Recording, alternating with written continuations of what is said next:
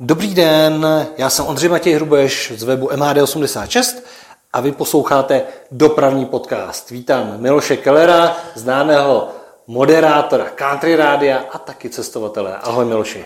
Cestovatel trošičku, jako bych to psal malým písmem, protože spousta lidí má nacestováno po tématech, o kterých budeme hovořit daleko více, ale v každém případě děkuji za pozvání a také zdravím posluchače dopravního podcastu. My jsme se minule bavili o tom, jaká města bychom probrali v dalších dílech a ty se mě ptal, jestli jsem někdy byl v Gopu, což je taková hornická oblast v Polsku.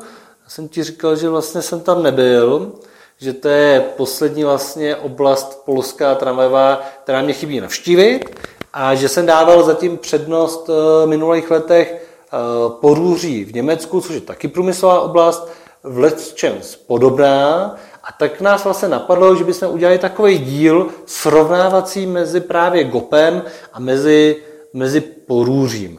Tak když se dali pár typů, eh, pár zkušeností z těch měst, aby se vlastně naši posluchači měli takový uh, jak to říct, eh, takovou motivaci se podívá se do obou dvou těch jakoby provozů, kdy oba dva provozy jsou zajímavý tím, že tramvají můžete jet z jednoho města do města druhého a skrz cest, po cestě projíždíte dalšími dalšími městy. Já trošičku ještě definuji, co je to GOP. Je to vlastně souměstí, kde tím hlavním městem, řekněme, jsou Katovice, ano. ale je tam k tomu velké množství dalších měst, průběžně třeba časem zmíníme. Eh, no a ta města jsou v podstatě propojena zejména tramvajovou sítí. Eh, je poznat, eh, že jsou to jednotlivá města, protože mezi nimi jsou volné plochy nebo prostě Jasně. plochy nezastavěné.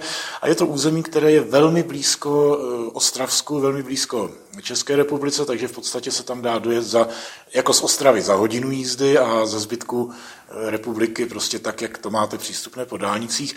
Čili, je to dost do, dobře dostupný vlastně pro český šotouše, zvlášť z té Moravy, tam je to vlastně úplně je to, je to velmi dobře dostupný, jak tedy autem, ale je to dobře dostupný i vlakem, protože vlaky tam projíždějí, vlaky z Prahy do Varšavy nebo Katovic či Krakova projíždějí právě přes tuhle tu oblast. E, jak je ta cesta tam jednoduchá a rychlá, tak samotný, samotný pobyt tam není na jeden den, protože ta tramvajová sítě je opravdu rozsáhlá, veliká, a zase říkám, jsou lidé tady v Česku, kteří mají proježděný opravdu každý metr té tratě. A každou spojku kolejovou. A každou spojku kolejovou a mají to zdokumentováno. Já jsem tam byl spíš proto, abych získal, byl jsem tam dvakrát, abych získal takový všeobecný, všeobecnou eh, představu o tom, jak ta tramvajová síť funguje, jak je rozlehlá, ale přiznám se, do těch nejvzdálenějších a nejzaších konečných jsem většinou nedojížděl. Kromě toho, se jmenoval Katovice, které jsou ty další, eh, ty hlavnější města, eh, kde vlastně tam ta tramvajová doprava funguje? Já bych zmínil Zabře nebo Bytomy a tam ty jsou ještě úplně v podstatě na té dálnici, která je vlastně pokračováním naší D1 a tam je taková ta cesta nejsnažší, protože se sjede z dálnice a dá se zaparkovat. Dá se zaparkovat přímo v tom městě, Zabře a tam potom už se dá rovnou přestoupit na tu tramvaj. Čili není nutné eh, jezdit autem do centra Katovic jasně, příkladu. Jasně. A naopak vlakem se dá dojet do centra Katovic nebo do Sosnovce, Sosnověc. Hmm. A tam se taky dá potom zase po té tramvajové síti, síti cestovat jakoby z druhé strany. Eh, to Zabře je spíše jakoby na západě té aglomerace ano. a Sosnověc je spíše na východě té aglomerace. Eh, v celé té síti je stejný rozchod. Je tam stejný rozchod, ano. A je tam nějaká linka, která jede z nejvýchodnějšího na nejzápadnější eh, cíp té sítě, nebo ze severu podstatě, ne? Nebo v podstatě ne? není. V podstatě v centru Katovic je obvykle potřeba přestoupit. Je tam několik linek, které stojí za to doporučit, aby si jich lidé všimli zejména, a zejména pokud nechtějí projet celé město a nechtějí tam trávit třeba týden, i týden se tam dá člověk bavit. Tak je to ku příkladu právě linka 5, která jede právě z, ze Zabře do Bytomy a jede v podstatě po okraji té aglomerace, takže e, člověk získá i zajímavý zážitek tramvaje jedoucí v podstatě po samostatném tělese stromovou álejí, což je hmm. docela zajímavé. A pak výjíždí zase do města, kde prostě plní tu normální funkci té místní městské dopravy. Ty si říkal, že to není na jeden den, je to i na týden. Na kolik dní by si doporučil někomu, kdo tam vlastně nebyl, tak najednou se tam jakoby vydat a, aby to byl nějaký jako, jako ten střed, že to není jenom, že vystoupím z vlaku, jsem tam pět hodin a jedu domů a zároveň to není, že tam jsem 14 dní, abych projel eh, každou tráť, ale měl nějaký obrázek o fungování celé té sítě. Pokud to člověk se poznat spíš aspoň jako udělat si dojem, tak určitě by takové dva dny. Pokud to chce projezdit celé, tak to se obávám, že to bude tak na, na, na skoro necelý týden, ale stojí za to se i zastavit a prohlédnout si centra některých těch měst, protože jsou to typická polská města, se vším, co k tomu patří, v dobrém i ve zlém. Hmm. Takže to lze a Katovice, centrum Katovic je velice moderní, ano. takže to lze taky se tam zastavit prostě na den a prohlédnout si centrum Katovic, historické památky a podobně. Když už jsem zmiňoval tu pětku, tak lze pokračovat potom eh, z té bytomy eh, linkou 19, která v podstatě člověka doveze právě do toho centra těch Katovic a dokončit eh, ten průjezd jakoby linkou 9 a 11, kterou se člověk dostane zase zpátky na Zabře. To je nějaký okruh. Ano, v podstatě takový okruh. Pozor, jsou to údaje, které vám z té doby, kdy jsem tam byl. Čili je potřeba si aktualizovat, jestli prostě nedošlo ke změně linkového vedení. Nebo není výuková činnost. Ano, tak přesně tak, přesně tak. Ty jsem byl v jakých letech? Já jsem tam byl v letech 2017 a 2019. Takže zase to není tak uh, dlouho. Není to tak, není A dá to se dlouho. říct, že vlastně ty už si jako zažil, jak to znám z vyprávění, ten GOP už poměrně hodně eh, zmodernizovaný, že ty hlavní trasy už byly zmodernizované, protože se tam nalilo poměrně hodně peněz do toho uh, Ano, zejména v té oblasti, zejména v té oblasti Sosnovce a Katovic se ty trati docela hodně modernizují. Právě proto, pro takové to kouzlo toho starého je dobré prostě zabře, bytomy a podobně.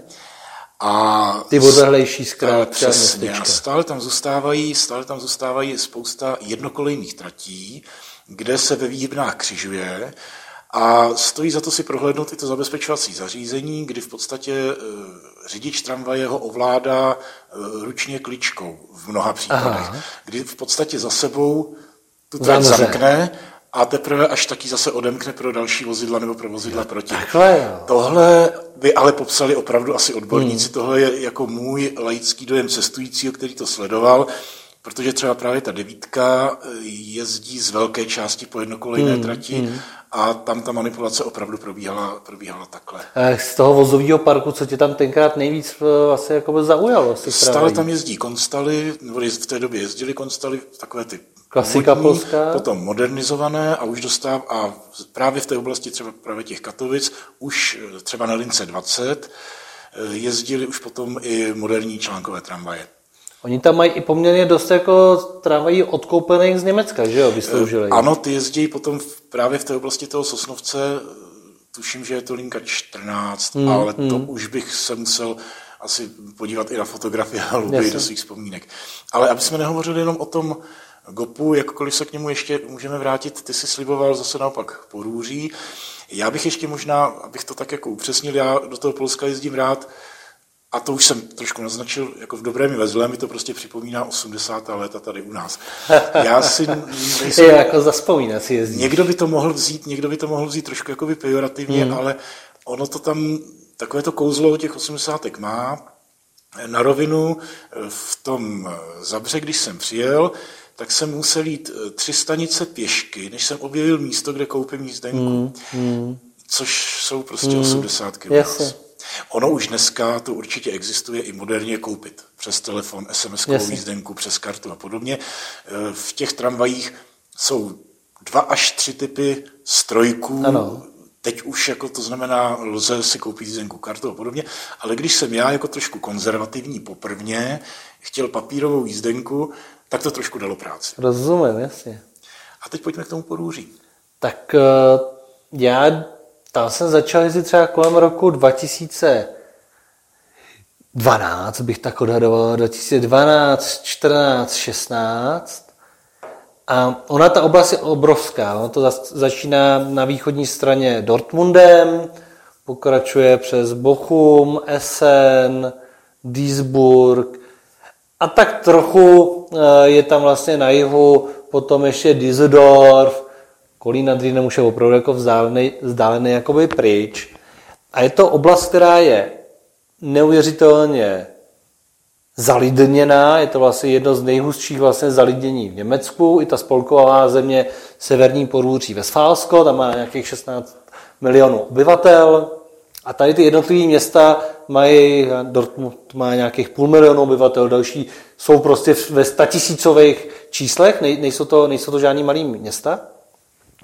A mně se tam líbil od začátku vlastně ten systém toho, toho štadbánu, který, který tam je. To je, znamená něco mezi tou tramvají a mezi, mezi tím metrem, kdy celá tady ta hornická oblast byla prošpikovaná opravdu hustou tramvajovou sítí, podobně jako ten GOP, s tím rozdílem, že tady, no to vlastně není takový rozdíl, v tom GOPu se taky dost těch tramvajových tratí zavřelo, ale tady se jich teda zavřelo opravdu hodně, v některých městech už vlastně ty tramvaje ani nejezdějí, byly nahrazeny autobusama a v těch hlavních městech se snažili vlastně ty tramvaje dostat do toho podzemí. Tak a tohle ta slavnostní chvilka, kdy se loučíme s neplatícími posluchači. Díky moc, že posloucháte dopravní podcast a rozhovor pokračuje dál na Patreonu pro předplatitele a co je důležité říct, předplatitele může být každý z vás.